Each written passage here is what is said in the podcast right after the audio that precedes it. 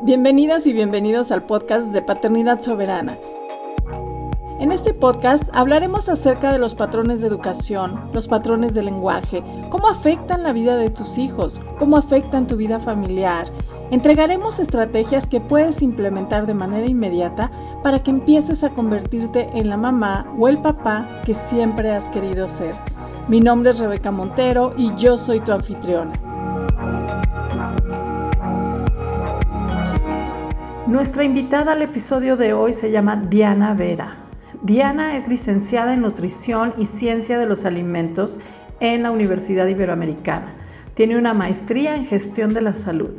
Tiene una especialidad en Obesidad y Comorbilidades en la Universidad Iberoamericana. Tiene un doctorado en Alta Dirección y actualmente está estudiando en el Instituto Politécnico Nacional el doctorado en investigación en medicina enfocado a la nutrición. Está certificado internacionalmente por la SCOPE, Specialist Certification of Obesity Professionals in Education.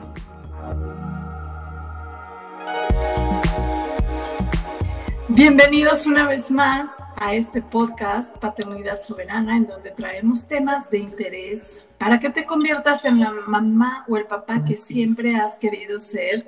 Y en esta ocasión tengo una invitada que es muy especial para mí, es una persona cercana a mí.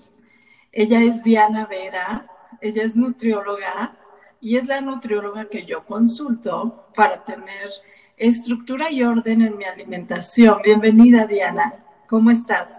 Hola, Rebe, muchas gracias por la invitación. Estoy bien, muy contenta de estar aquí compartiendo pues algunas de las cosas de mi área de expertise y pues bueno, platicando acerca de cosas súper interesantes que también algunas bueno, yo he tenido la oportunidad contigo de trabajarlas como más allá de lo que es solo la nutrición. Ambas nos coacheamos, tú en la alimentación y yo en lo que es mi área de experiencia.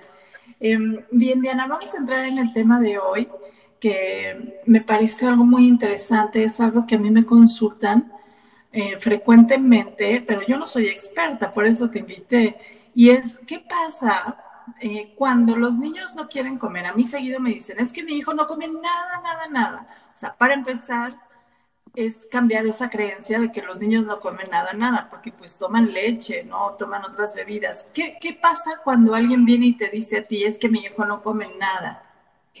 Fíjate, Rebe, que es súper interesante porque a la percepción de los papás, algunos niños no comen, como bien dices, nada, pero cuando vamos haciendo la evaluación y les pregunto, bueno, en todo el día, ¿qué es lo que come o toma? No, pues sí, leche o alguna fruta o sí se come un huevito. Entonces ahí podemos ver que sí comen algo. Y a veces hay etapas en los niños que son súper normales, que van conociendo alimentos y van haciendo caso a su cuerpo y es bien normal que digan, ahorita no quiero esta fruta porque simplemente no se les antojan las vitaminas de esa, pero muchas veces lo que algunos papás consideran es ya no le gustó y no se la vuelven a ofrecer. Ahorita, pues hoy en día hay incluso hasta cursos de nutriólogos y psicólogos o en conjunto que se enfocan a los niños que les llaman picky eaters, ¿no? Que son esos niños que son como más selectivos y que probablemente durante toda su vida hasta la vida adulta sean selectivos con algunos alimentos, pero eso no quiere decir que no coman algo, ¿no? Sino probablemente estén haciendo caso a su cuerpo desde pequeñitos porque los niños son muy sabios desde bebés y están haciendo caso a esa sabiduría interna. Y a veces también tiene que ver con estructura y límites en casa, límites con amor, ¿no? Porque si los papás no comen a la hora, pues difícilmente los niños van a seguir el patrón de comer, ¿no? Sino que también habrá distractores como la tele, el celular, en donde el ambiente como tal no sea el propicio para que coman eso que quieren los papás. Y también la mayoría de las veces me piden algunas recetas o menús porque sí, ¿no? ¿Cómo le doy esta verdura que no quiere comer o cómo se la ofrezco? Bueno, hay diferentes preparaciones en donde, por ejemplo, se vuelven divertidos algunos alimentos como hot cakes o waffles con verdura ahí adentro, ¿no? Pero la asesoría que requieren a veces son un par de recetas y entonces empiezan a probar los niños nuevos alimentos y manipularlos. Eso es sumamente importante porque como papás yo lo entiendo, ¿no? Como mamá de pronto ver la cocina o el lugar de la comida todo sucio, pues abruma, llega a abrumar, pero es parte de cómo conocen los niños los alimentos, si los manipulan, si incluso los tocan y los avientan. Eso es a lo que llamamos alimentación perceptiva, ¿no? Donde todos los sentidos están juntos y vamos conociendo si me gusta la textura, el olor, el color.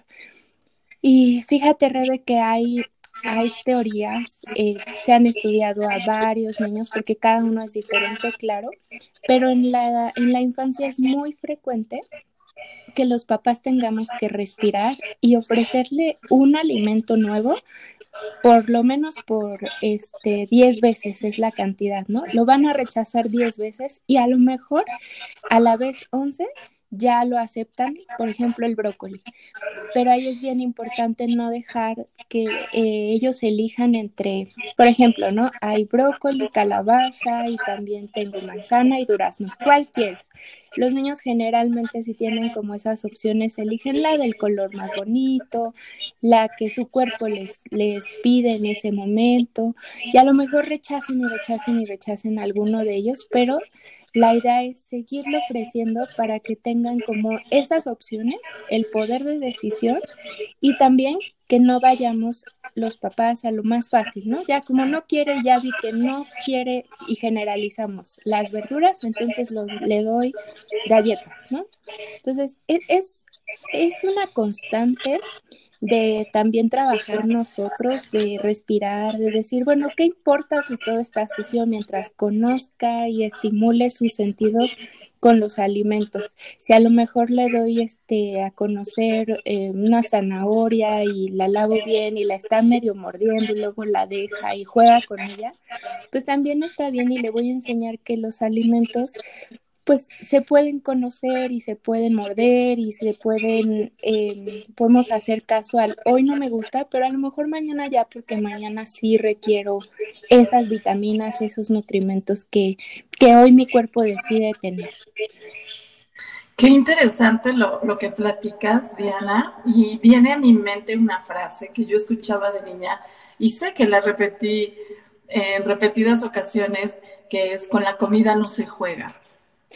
Sí, sí. Y ahorita tú dijiste, hay que dejar que manipule, que lo mordisquee, que lo aviente. Y sí, entonces choca con esa creencia mía, ¿ok? Pero así ha de chocar con la creencia de muchas mamás que se preocupan y que entonces caen en el estrés y se desencadena otro problema que viene a ser la relación emocional con la comida, en relación a lo que nos dice nuestra mamá. ¿Qué tienes para decirnos acerca de eso? Fíjate que precisamente ahorita que mencionas la frase con la comida no se juega, yo creo que la gran mayoría a lo mejor hemos escuchado esa creencia o la comida no se tira y la otra es se come todo en el plato, ¿no?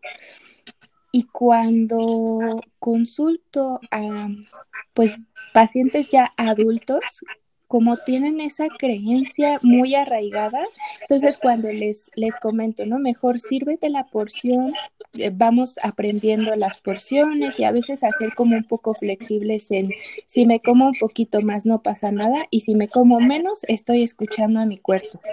Pero es muy frecuente que por esas creencias o eso que nos enseñaron que no necesariamente pues lo aprendimos pues no nos lo enseñaron con saña, ¿no? Sino más bien pues son conductas también arraigadas desde hace muchísimo tiempo y que fuimos escuchando por generaciones.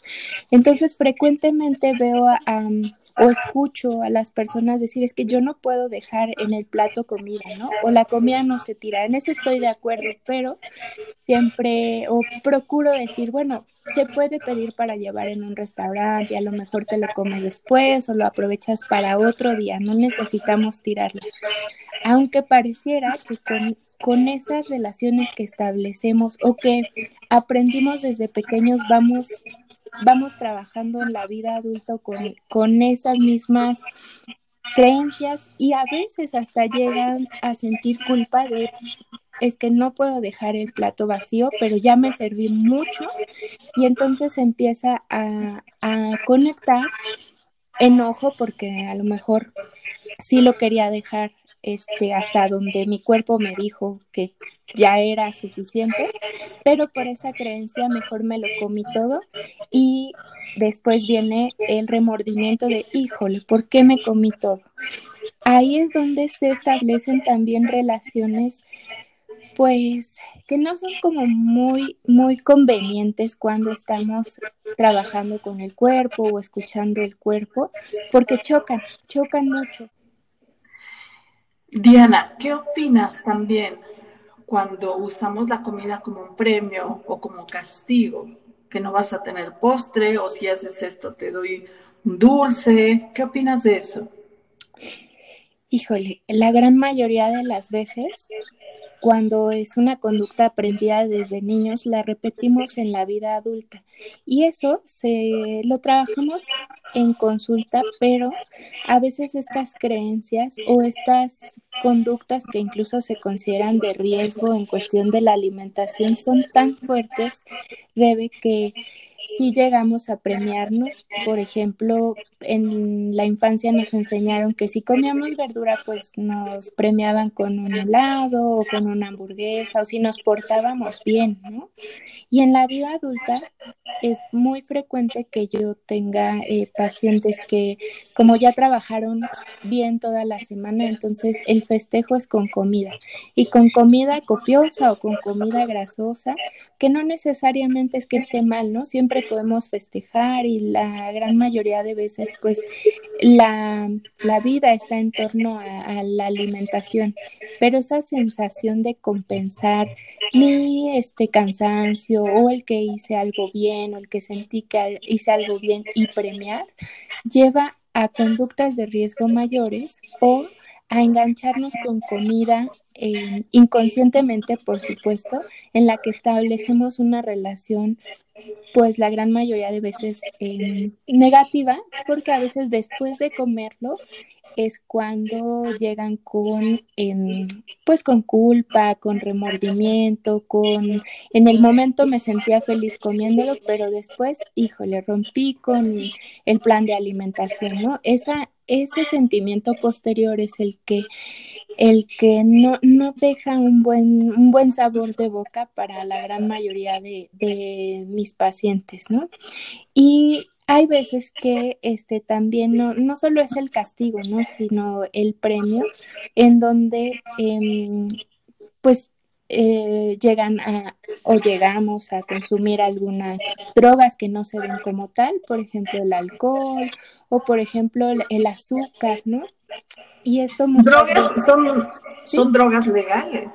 Sí, exacto, y que en los niños también a veces las ocupamos como, bueno, he escuchado, ¿no?, a algunas mamás decir, bueno, no es siempre, pero está bien enseñarle a los niños que pueden comer postre, no por premio ni por castigo, sino solo por el gusto de comerlo, y a lo mejor decidiremos en casa hacer uno más saludable o preferir a partir de frutas para que los vayan conociendo. Sin embargo, el discurso muchas veces de los papás o de los abuelos es enfrente de los niños hablar de qué tanto influye el peso en nuestras conductas, en el cómo nos sentimos, en el cómo nos vemos, y eso se va quedando en los niños. A lo mejor lo escuchan y en el momento no lo dicen, pero nos vamos quedando con esas creencias también. Sí, son programaciones, y algo también que yo trabajo con las familias es esta parte de distraer a los niños cuando están llorando con comida. Sí. Ve, toma, cómete esto, mira aquí, o distraerlos, ¿no? O sea, generalmente es con comida, o cuando tienes un susto, por lo menos aquí en México, no sé, en otros países, que nos dan bolillo, nos dan pan para el susto, ¿no? Es que tiene que ver. Sí, exactamente. A veces, durante las sesiones de nutrición, tal vez hace algunos años esperaría que los nutriólogos dábamos como el plan de alimentación y ya, pero ahorita se trabaja también con, por ejemplo, una de las preguntas más poderosas que considero es, ¿cómo es tu relación con la comida? ¿No? Porque de pronto también en los planes de alimentación podemos flexibilizar tanto a que si probablemente desde chiquitos, ¿no? Teníamos como esta conducta de mi abuela me daba pistaches cuando estábamos juntos y ahora en la vida adulta la extraño o alguna cuestión así, pues a lo mejor detecto que me hace sentir bien comer pistaches o cacahuates y entonces podemos establecer ciertas porciones para decir, ok, estoy consciente de que es porque me recuerda a cuando estaba con mi abuela, me los voy a comer y los voy a disfrutar, ¿no? Pero cuando es el pan, porque la manera de mi mamá o mi papá de compensar a lo mejor el susto o el que no estaban presentes, entonces ahí los niños se van programando y pues tú conoces de esto, Rebe, que a veces es tan fuerte y tan inconsciente que entonces decimos, pero ¿por qué me lo comí si no? Pues no, yo ya sé que no tenía que tomar refresco, que comerme 3 panes, ¿no? Pero el hecho es que están establecidas y están pues muy relacionados con lo que vivimos y que si no lo trabajamos probablemente no sea necesariamente el área de nutrición en donde lo podamos resolver. Claro, qué interesante tema. Y tengo una pregunta para ti, Diana. ¿Cómo es que llega una persona, porque esta enfermedad no es exclusiva de mujeres, cómo es que llega un adolescente a un desorden alimenticio? ¿Cómo? ¿Desde dónde viene el origen? Mira, la gran mayoría de veces pensaríamos que es de nutrición. A veces llegan las mamás o los papás de los adolescentes muy preocupados porque empiezan con estas conductas de riesgo de las que les hablaba, ¿no? Y llegan a nutrición y el trabajo es tan integral que a veces lo único en lo que me enfoco yo como nutrióloga es en no pesarlos, en no darles porciones. O sea, serían como dar armas para algo que se tiene que trabajar de fondo, que en realidad tiene que ver con la relación de la con la comida, con los alimentos, pero más allá es la relación que tuve con mis cuidadores principales, ¿no? Sean mamá, papá, sean hermanos, sean los abuelos. Y esto es tan fuerte que la gran mayoría de las veces hay que arreglar la relación, pero en la adolescencia pudiera ser que es una protesta ante lo que escuché, ante lo que no puedo decir por medio de la voz, pero sí por medio de algo que es, pues, del día a día, ¿no?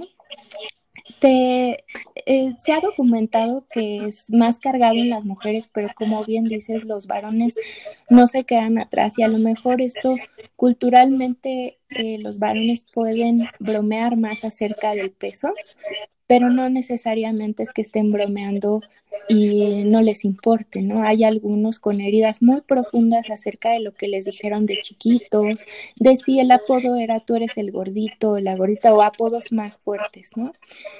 Y pues en la adolescencia es más frecuente que se presente, pero también en la vida adulta hay mujeres y hombres que si no están con un diagnóstico como tal, hay conductas que nos llevan a decir esto se parece mucho y hay que trabajarlo desde lo más profundo y también desde una posición de amor, porque no es como, es que echar la culpa a mis cuidadores principales, ¿no? Sino desde una posición de respeto también, de entender, bueno, qué pasó, hace cuánto tiempo, por qué, qué escuché, qué no escuché, por qué me gusta comer esto, por qué compenso con esto. Y es un trabajo de tiempo y de mucha fuerza y mucha valentía desde mi punto de vista. Diana, sé que esto es muy privado, tú y yo hablamos. Antes de hacer la grabación, tú decidiste que estabas lista para contar tu experiencia en este tema que estamos hablando. ¿Quisieras contarnos? Sí, precisamente. También algo de lo que me llevó a ser nutrióloga fue justamente, yo pensé que me iba a dedicar como especialista a los trastornos de la conducta alimentaria. Desde la adolescencia fui muy deportista también y yo veía que haciendo mucho deporte, porque era de alto rendimiento, fui gimnasta, no había como una guía hacia la alimentación, ¿no? Entonces, desde ese entonces, entrenando tanto, pues yo llegaba a darme atracones sin saber que pues lo que tenía era hambre y mi cuerpo pues gastaba tanta energía que necesitaba alimento, pero la verdad es que no sabíamos qué. Y desde una posición de mucho amor y de ahora mucha compasión hacia las generaciones que me enseñaron esto, porque no necesariamente fue solo mi mamá, que era de quien más yo escuchaba que estaba a dieta o que estaba cuidando su peso, sino también de mis tías, de casi de los varones desde mi experiencia, ¿no? Pero más las mujeres. Y esto fue porque en su generación o en sus generaciones se empezaron a poner de moda las dietas, las revistas de las mujeres pues que cuidaban más su peso, y yo constantemente escuchaba eso en la mesa de una reunión, ¿no? Incluso llegué a escuchar el hecho de que algunas decía, yo como bien toda la semana y el fin de semana me atasco, ¿no? Esa era la filosofía.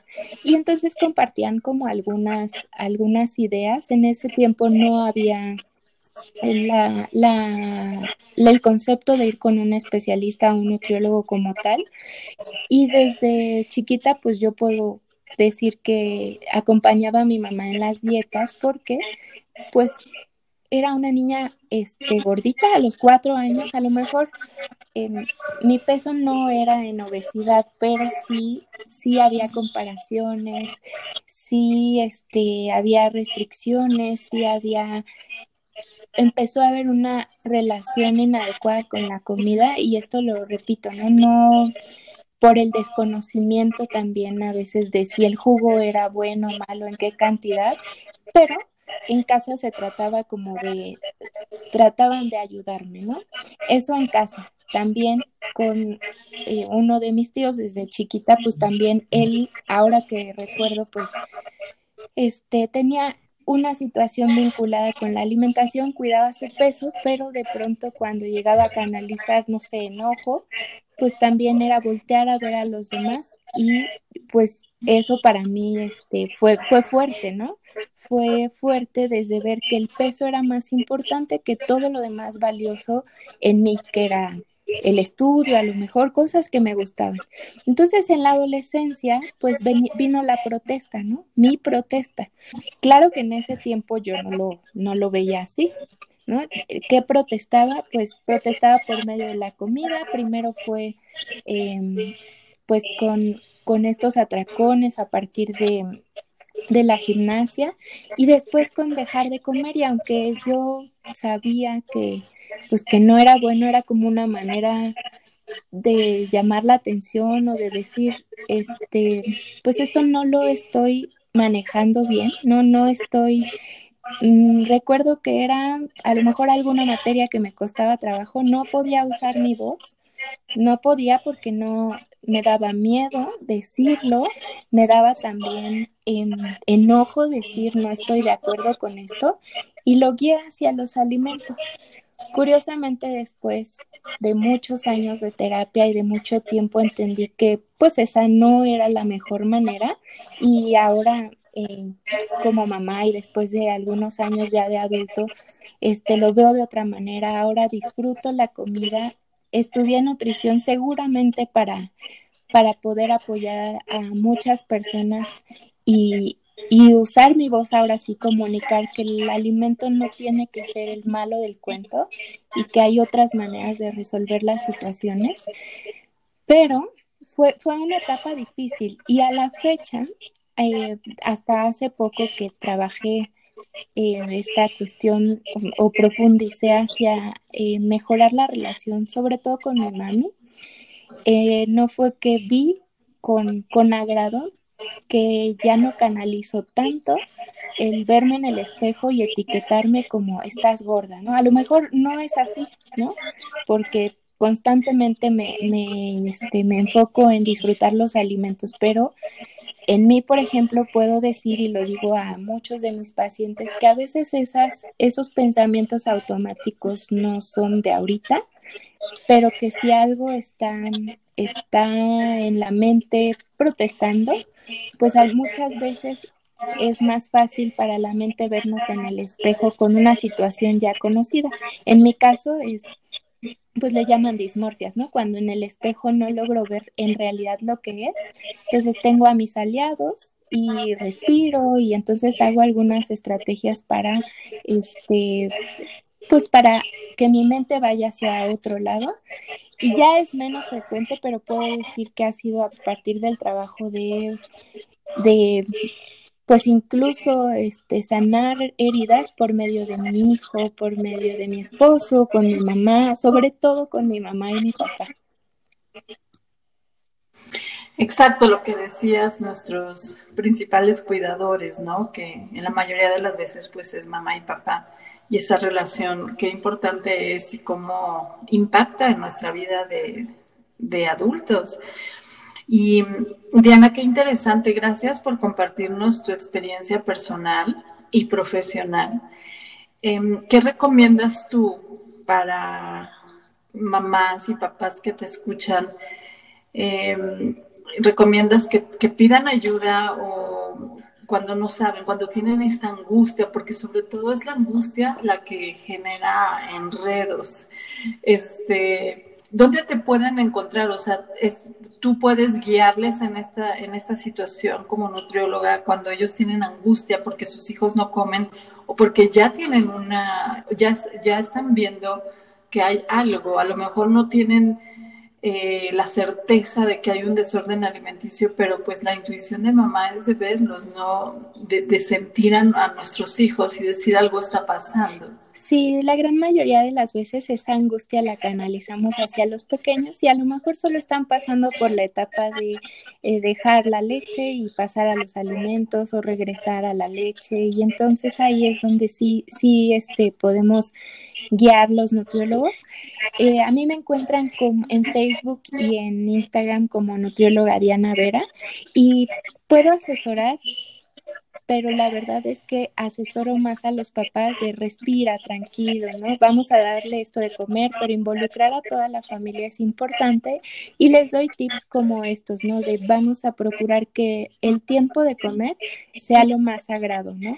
Que no estemos así con los niños como ya te lo comiste, no te lo comiste, ¿por qué? Sino más bien que sea muy a decisión de los niños, pero que también ellos tengan una estructura del mantel, este es el plato, mientras comemos no procurar que no haya distractores como la tele y calmar esa angustia en los papás es muy valioso. Cuando van haciendo sus listas de lo que comen, los niños se van dando cuenta que en realidad sí comen. A lo mejor no comen lo que nosotros quisiéramos, pero sí comen varios alimentos.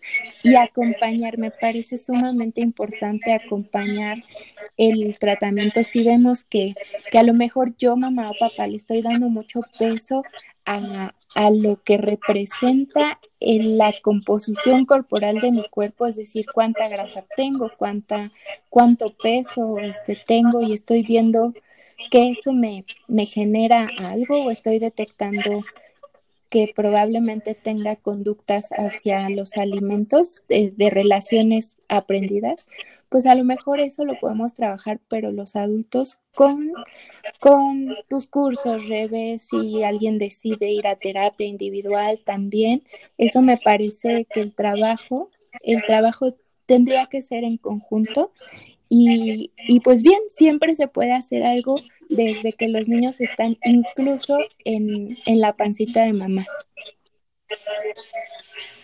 Wow, qué interesante. Yo creo que con esto ya varias de las personas que están escuchando pues pueden definir si realmente quieren ayuda, porque si yo hubiera escuchado esto hace 20 años, seguramente hubiera hecho una cita contigo, que de hecho tengo una cita contigo, ¿no? Sí. Porque he estado contigo desde hace 6 meses. Y me encanta esta forma que me entregas para crear estructura a la hora de comer, para bajar los niveles de ansiedad y no irme a la comida cuando siento ansiedad. O sea, es un tema que me interesa en lo personal, para mí como mujer y en general para las familias, ¿no? Y Diana, te agradezco desde mi corazón que hayas aceptado esta entrevista. Ya saben, si quieren encontrar a Diana y hacer una cita con ella, la encuentran como nutrióloga Diana Vera, tanto en Instagram como en Facebook. ¿Algo más que quieras decir para cerrar esta grabación? Pues gracias, Diana, por la invitación, Rebe, gracias a todos los que se dan el permiso de escuchar estas nuevas tendencias en nutrición. Son cuestiones que evitamos la restricción de alimentos, evitamos decir, no, está prohibido, sino más bien disfrutar y enseñarles a los niños que podemos comer de todo sin sentir estas emociones que se generan por creencias, ¿no? Sino invitar a todos a establecer una mejor relación también con la comida y pues nada, que gracias, este tema también me apasiona mucho y creo que hay mucho que trabajar todos, pero desde una posición responsable y con mucho amor con los niños y con nosotros. Muchas gracias, Diana, y claro, o sea, todas las relaciones son importantes y la relación con la comida también. Yo les tendré preparado otro tema interesante para la próxima semana y por ahora nos despedimos. Gracias por escucharnos y sigan con Paternidad Soberana. Si quieres saber más acerca de nosotros, te invitamos a visitar nuestra página rebecamontero.com. Conoce los programas que ofrecemos para niñas, niños, adolescentes, personas adultas y mamás y papás. Te invitamos también a seguirnos en nuestras redes sociales, en Instagram, @InstitutoRebecam, en Facebook, Instituto Rebeca Montero.